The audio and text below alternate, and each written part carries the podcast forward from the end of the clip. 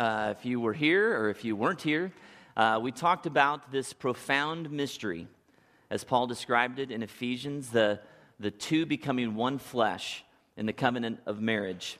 And we talked about how the oneness that we experience in marriage is a gift that's given to us. It's not something that we have to strive to achieve through our own efforts, but it's just granted to us by God.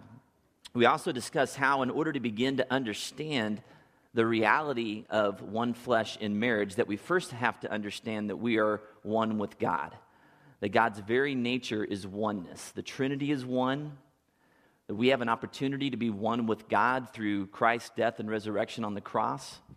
And then God also invites us in to marriage and gives us this gift of oneness as a living testimony to the world of the oneness of God. And we managed to talk about the two becoming one flesh last week without ever mentioning the physical reality of that. And uh, the next two weeks, we're going to explore the powerful implications of the sexual relationship between a husband and a wife. And right up front, I want to make a deal with you. In public speaking classes, you know how they tell you, you know, if you're nervous, to picture your audience in their underwear. I'm going to promise not to do that if you'll return the favor, okay? Because I'm going to be saying the words sex and naked uh, way more than is going to be comfortable for either of us. So just telling you that up front, that's the way it's going to be.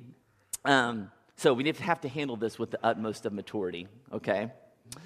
This past week, my high school cross-country coach, Uh, who had a huge impact on my life. He turned sixty, and I went to his birthday party, and his wife got him this shirt for a gift. That's the front of his T-shirt. Two wedding rings being the sex symbol. And uh, I wanted to put this up here because this is going to kind of remind us of uh, everything that I'm going to be talking about in terms of sexual intimacy is going to be talked about in the context of a marriage relationship, a covenant marriage between a man and a woman who are followers of Christ, because any other kind of sexual relationship outside of those parameters is basically playing by different rules. And so I'm just going to kind of assume that that's what we're talking about here the next couple of weeks. And let me just remind us that if all humans followed God's plan for sexual intimacy only being experienced in the covenant of marriage, I want you to think about the things that would not exist in our culture: sexually transmitted diseases, abortions, uh, unwanted pregnancies, single-parent homes, the emotional pain that sex outside of marriage can cause. All those things would be either extremely small or totally non-existent. And so God knows how sex works best, and He designed it to be the most life-giving thing that it can be for us. So I also want to acknowledge up front that the realm of sexual intimacy is rife with hurt and pain in a lot of people's marriage relationships. Um, I realize the delicate nature of this subject. Believe me, I labored over my words this week. Um, it was very uh, arduous. But these next two messages um, aren't going to address every issue that you currently might be having in your marriage relationship or, or in your past. And uh, also, I'm going to be talking about things on a big picture scale uh, because there are just way too many potential rabbit trails that uh, we could go down, or issues we could try to cover that I just can't do in two thirty-minute sermons in the next two Sundays. So just being upfront with that, I'm not going to hit everything I could. I also realize that I'm a guy, and so my views on sex are certainly going to be biased. Um, in my defense, I will say that I've been married for twenty years, pretty happily, and um, I've read uh, a ton of books and have tried to really pay attention specifically to books that are written by a husband and wife co-authors, so I get a little bit of, of both perspective. I asked my wife, Kristen, if she wanted to come up and just kind of share the duties with me this morning and, you know, give her side of the thing, and she politely declined, so you're just stuck with me. Um, if you are single here today or a teenager, I just want to remind you that everything we're going to be talking about um, is created by God. It is good. These are things that are going to be preparatory for you, places and things that you're going to need to, to deal with at some point in your life. And so my hope is that you have a biblical foundation as you go through and, and experience those things in life. And also just as a church community, I think it's important for us to understand that if you are a single person here today, you should care about the marriages in our community. You should want them to be vibrant and, and as life-giving as they can be. And you need to be praying for, for married couples here. And the same thing for married couples. You need to be praying for the single people in our church, that they would be living lives that are honoring to God and preparing themselves. Uh, if, if God calls them into marriage someday, that, that they would go in well-equipped and ready to handle that in a good way. In his book, Real Marriage, Pastor Mark Driscoll, Driscoll said this. He said, your biggest sex organ is your brain. Thinking rightly about sex is essential to your enjoyment of sex. So that's where we're going to try to begin today, because I believe, as with most things, that if we have a right understanding, if we see things the way that we should, then right actions should follow that. I want you to go ahead and open your Bibles again to the beginning, Genesis chapter two this morning.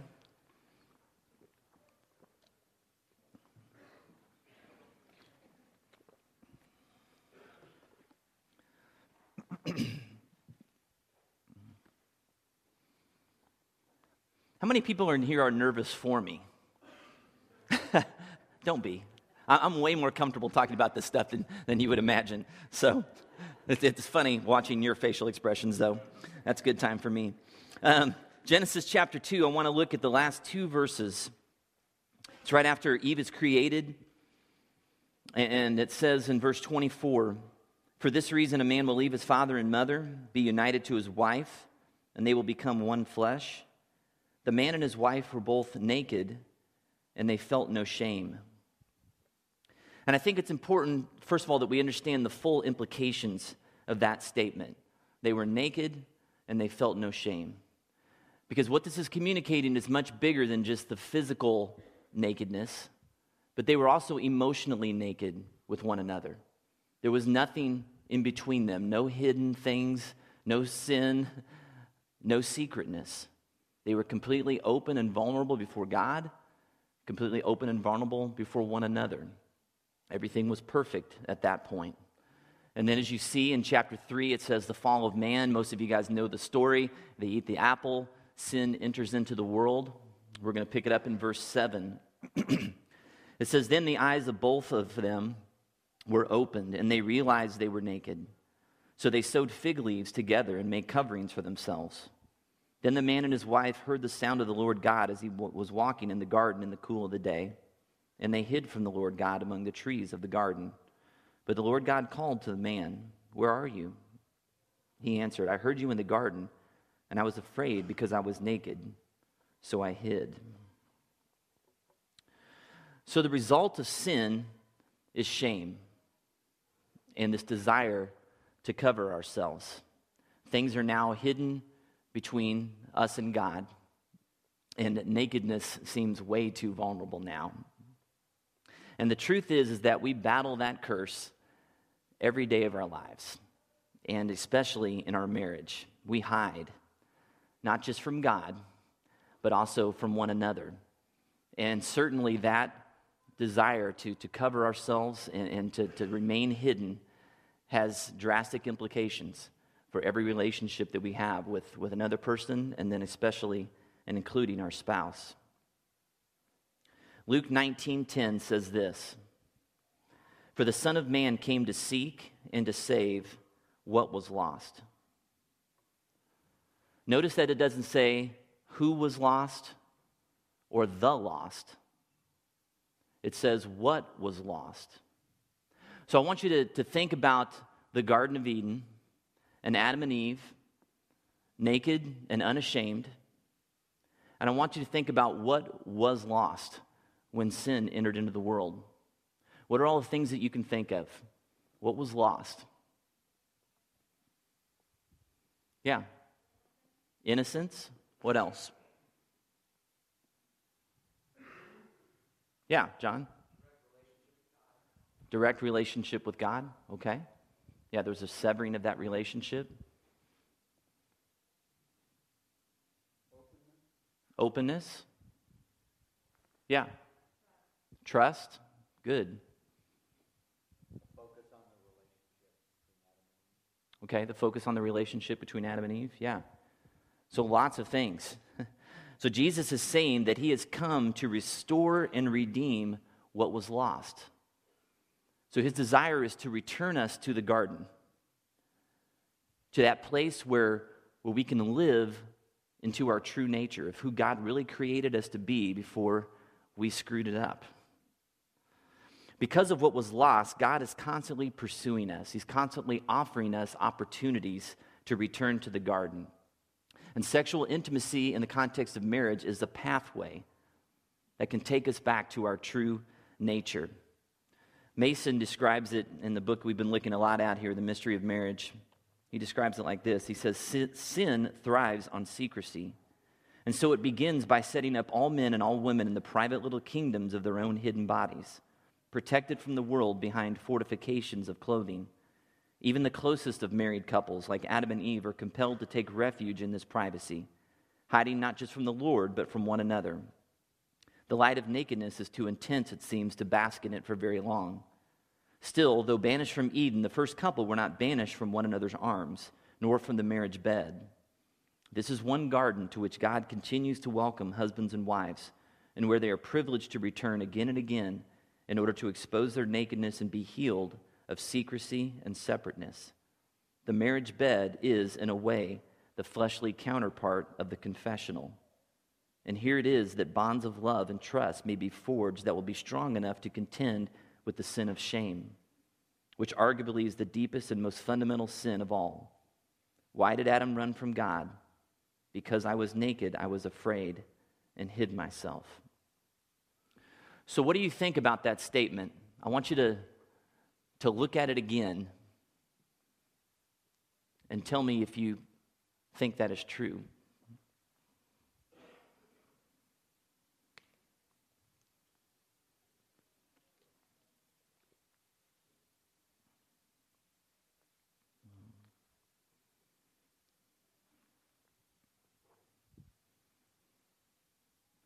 Let me frame the question like this. What would be the ramifications in your personal relationship with God if you took the discipline of confession out of it?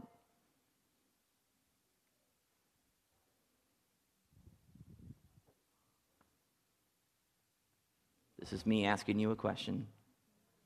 Responses desired. Accountable for anything. Okay. You wouldn't be accountable for anything? What else? Yeah. Excuse me? Okay. Okay, so you wouldn't be humbled coming before God and having to be honest about ways you're messing up? What else? You couldn't be healed? Okay. Because first you have to admit that you've done something, so you'd have these unhealed things stored up in you that would create a barrier between you and God receiving. It would be impossible to receive from him because we wouldn't feel worthy of receiving. We wouldn't feel forgiven. We'd feel guilty. What else? Anything else? Yeah. Well, there's very little that's as unifying as confession because it's just another way of saying, this is who I really am, and I'm trusting you with it. Okay. Yeah. It's a, there's nothing more unifying than confession because you're telling somebody who you really are. And, you know, the level, at, and I've said this before, the level at which we experience love is directly tied to the level at which we reveal who we really are. As long as we keep things hidden from somebody, they can only love us to the level at which we expose ourselves. And so we can't receive the kind of love and grace and forgiveness God has for us.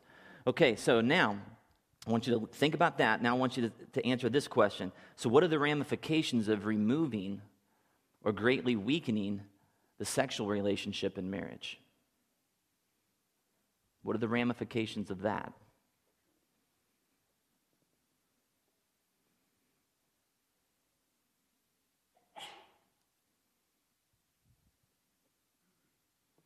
What do you think? If you were married for thirty, forty years and never had sex or had a really bad sex life, what would be some of the ramifications of that? Let's just be honest here, folks. I can tell you one. Um, I mean, trust would be huge. Uh, closeness, intimacy, a feeling of connection with your spouse. What else? A lack of what? Vulnerability. Lack of vulnerability. Yeah. He is lonely as Adam was in the Garden of Eden before he came. Yeah. So even though you have a person there, yeah.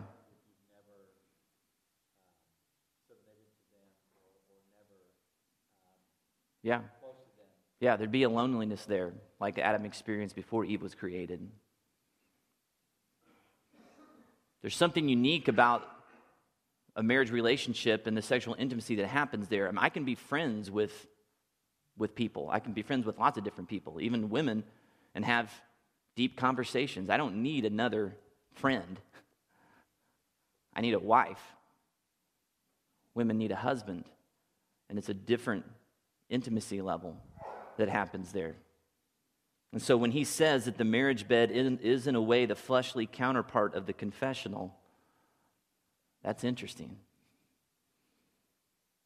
What I'm longing for us, all of us, to begin to understand this morning is the depth of what is really going on when God calls us together and we embrace our spouse in sexual intimacy. God's desire is for it to be so much more than just a physical release or this feeling of achievement or um, a temporary kind of oneness between two people. I mean, any, any pagan can experience or feel those things. If we will allow it, if we understand its power and its potential in marriage, it can be a return to the garden and, and a glimpse into that time when humanity and God stood before one another with no shame and completely experienced God's unconditional love. To be embraced instead of rejected. And to hear the words uh, from our spouse in those loving encounters. The very heart of God as our spouse communicates, you are safe here. You are free to be who you are.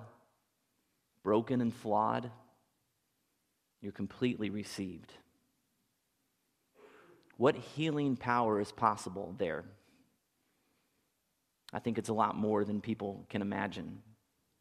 Mason again tries to describe all that is occurring when a husband and wife come together in sexual intimacy. He says the free and loving exchange of nakedness that takes place between a husband and wife is just one of the spectacular ways the divine ordinance of holy matrimony actually sets about to reverse the curses of original sin. Marriage attacks original sin, in effect, at its visible root, in the shame of nakedness, and defeats and heals this shame by directly confronting it on the safe and holy ground of a covenant relationship. For a husband and a wife to be naked together is like a kind of radiation treatment, the healing rays of which can be felt at the center of the soul. It is, as nearly as possible, a return to the very last statement of the book of Genesis that the book of Genesis makes about mankind's state of innocence in paradise. The man and his wife were both naked, and they felt no shame. It's in this act of physical oneness that we most reflect the oneness of God. And as one author said, the act of sex is like touching God. It's a time when we taste most what oneness that we can have with our Heavenly Father feels like. It's a taste of the kingdom when once and for all there will be no more sin and no more shame. And as amazing as all of that sounds in theory, if you're like me, you might be sitting here this morning thinking, wow, I have really undersold all that this was supposed to mean. And, and why is that? And I think there's a lot of reasons. First, I think there's a basic lack of understanding, a basic lack of biblical understanding of what marriage is supposed to be and, and what sexual intimacy is supposed to provide and do. And the church for far, far too long has refused to have honest discussions about this topic. And so we are left with few good sources of information. We've been lied to by the world and sold an image of sex that boils it down to personal enjoyment or emotional oneness or procreation at its best, and a cheap substitute for intimacy, abuse, pornography, prostitution at its worst. So that's the first thing, is just, I think, just a lack of good information. Secondly, because of its power for healing and oneness, it is the primary battleground of Satan. We've talked about this before. Any movement that we make towards God or towards other pe- other people in Christian community is going to be opposed by our enemy. John Eldridge, in his book called Love and War, said the marriage bed is a war zone. Sometimes it can bring new meaning to that, that idea of Cold War, huh? How easy it is to forget what's at stake in the marriage bed, both its power to heal and the seriousness of the opposition that we face. And so it ought to be a primary area of prayer in your married life. Because if we understood the implications and the power of what a healthy sex life could provide, we would do whatever we had to do to make sure that we were going to receive and experience all that God wanted us to get out of that. Again, Mason says this. He says, imagine what anguish it must cause Satan to have to stand aside and watch as married couples discover real pleasure and closeness and love on territory that normally belongs to him.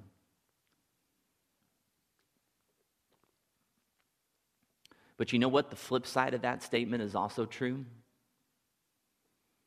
Imagine what anguish it must cause God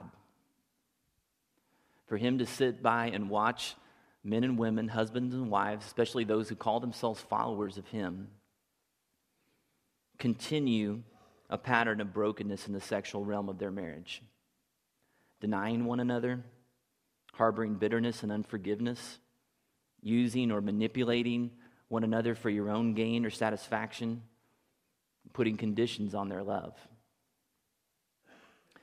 To continue to live as we are not the one flesh reality that God says we are, with the obvious physical expression of that coming in a sexual relationship, is unacceptable. We have to fight to regain what was present in the garden. Because if we don't, the enemy wins. Not just in bed, but in every area of our faith. And I can't tell you how many books I've read on this topic, and I've read four just to prepare for this message series this week, where the authors will, will use uh, an example or an analogy of sex as a barometer, or as a gauge, or as a test in your marriage. Let me read one last quote here today from Mister Mason. He says, sex is a powerful outward symbol of the inner temper of a marriage relationship. It's an arresting and self-evident truth that the quality of a marriage in all of its facets depends upon a wholesome and mutually satisfying sex life. And the corollary is also true, that the partner's feelings about the marriage as a whole will almost always be reflected in the quality of their sexual relations. I've yet to meet a man who has said in the same statement, my marriage is great, but my sex life is horrible. I've never met a man that said that. Not that there isn't room for improvements, but if your sex life is lifeless and boring and stale or absent altogether, then the rest of your relationship probably is too. And if we believe that the marriage bed is the fleshly counterpart to the confessional, then intimacy and oneness there will carry over into creating intimacy and oneness in all other areas of your relationship. Your communication will improve.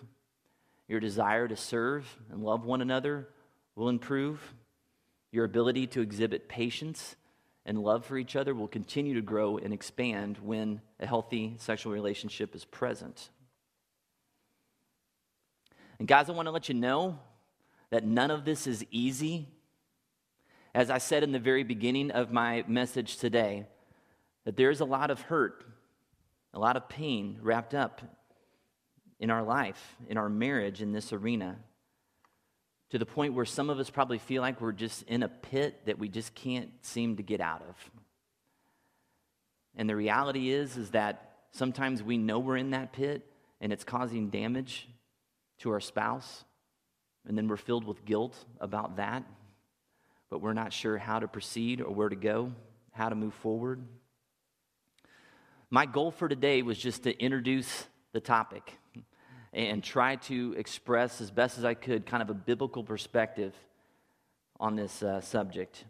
If we don't begin with the right picture of what sex is and why it was given to us by God, then all of our attempts to try to kind of figure it out and make it better in our relationship just based on kind of our own understanding and our own effort is going to fail.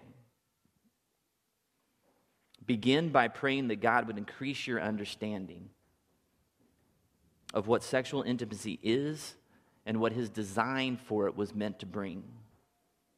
And next week, we're going to address some more specific and practical uh, things that I think will help grow physical intimacy in your marriage. But I want you to remember as we leave today that right action follows right thinking. That's where we have to begin. We have to understand the, the heart and the mind of God in creating this and what he was hoping to accomplish. And we have to remember that in this battle that we have an advocate. Remember, Jesus said, I have come to seek and save what was lost. And so if our desire has been lost, if our perspective has been lost in marriage for what sexual intimacy is supposed to look like and what it's supposed to achieve, Jesus says, I have come to save what was lost, that I am in this with you. I want to redeem it. There's hope. I have the power, the strength to turn things around. But it begins with understanding his intent. It begins with praying and understanding that this is a battle, but it's a battle we have to fight. We can't just go on with it not being all that God wanted it to be. So thank you for hanging in there with me this morning. As I said in my email, this week was P G. Next week, P G thirteen. So uh, the middle schoolers will be in their room across the hall, which will be great for all of us. Um, so pray for me this week um, as I labor through the next message. Heavenly Father, thank you for this time. God, I pray that we would remember our initial created state. God, that when you created husband and wife, that we were naked and unashamed before you. God, that none of the hiddenness, the brokenness, the shame, was was was there, God. And so the relationship between you, between each other, was perfect and whole. And God, your desire is to bring us back to that place, back to our true identity. Not to just allow the world and uh, our own selfishness and our own pain and misunderstandings to derail and devalue this beautiful thing that you've given us. God, that helps most reflect that physical oneness that we can have with you. So, Lord, give us energy and determination to be in the battle, to not just settle for okay. God, heal our wounds and our brokenness. Help us to bring those things to the table and to seek healing if we need it, counseling, whatever we might need to do, God. Lord, we love you. We thank you that you are tender and compassionate towards us. Pray that we would be that way with our spouse. And God, just speak to us, God. Help us to understand what you want us to do from here. We pray these things in Jesus' name. Amen.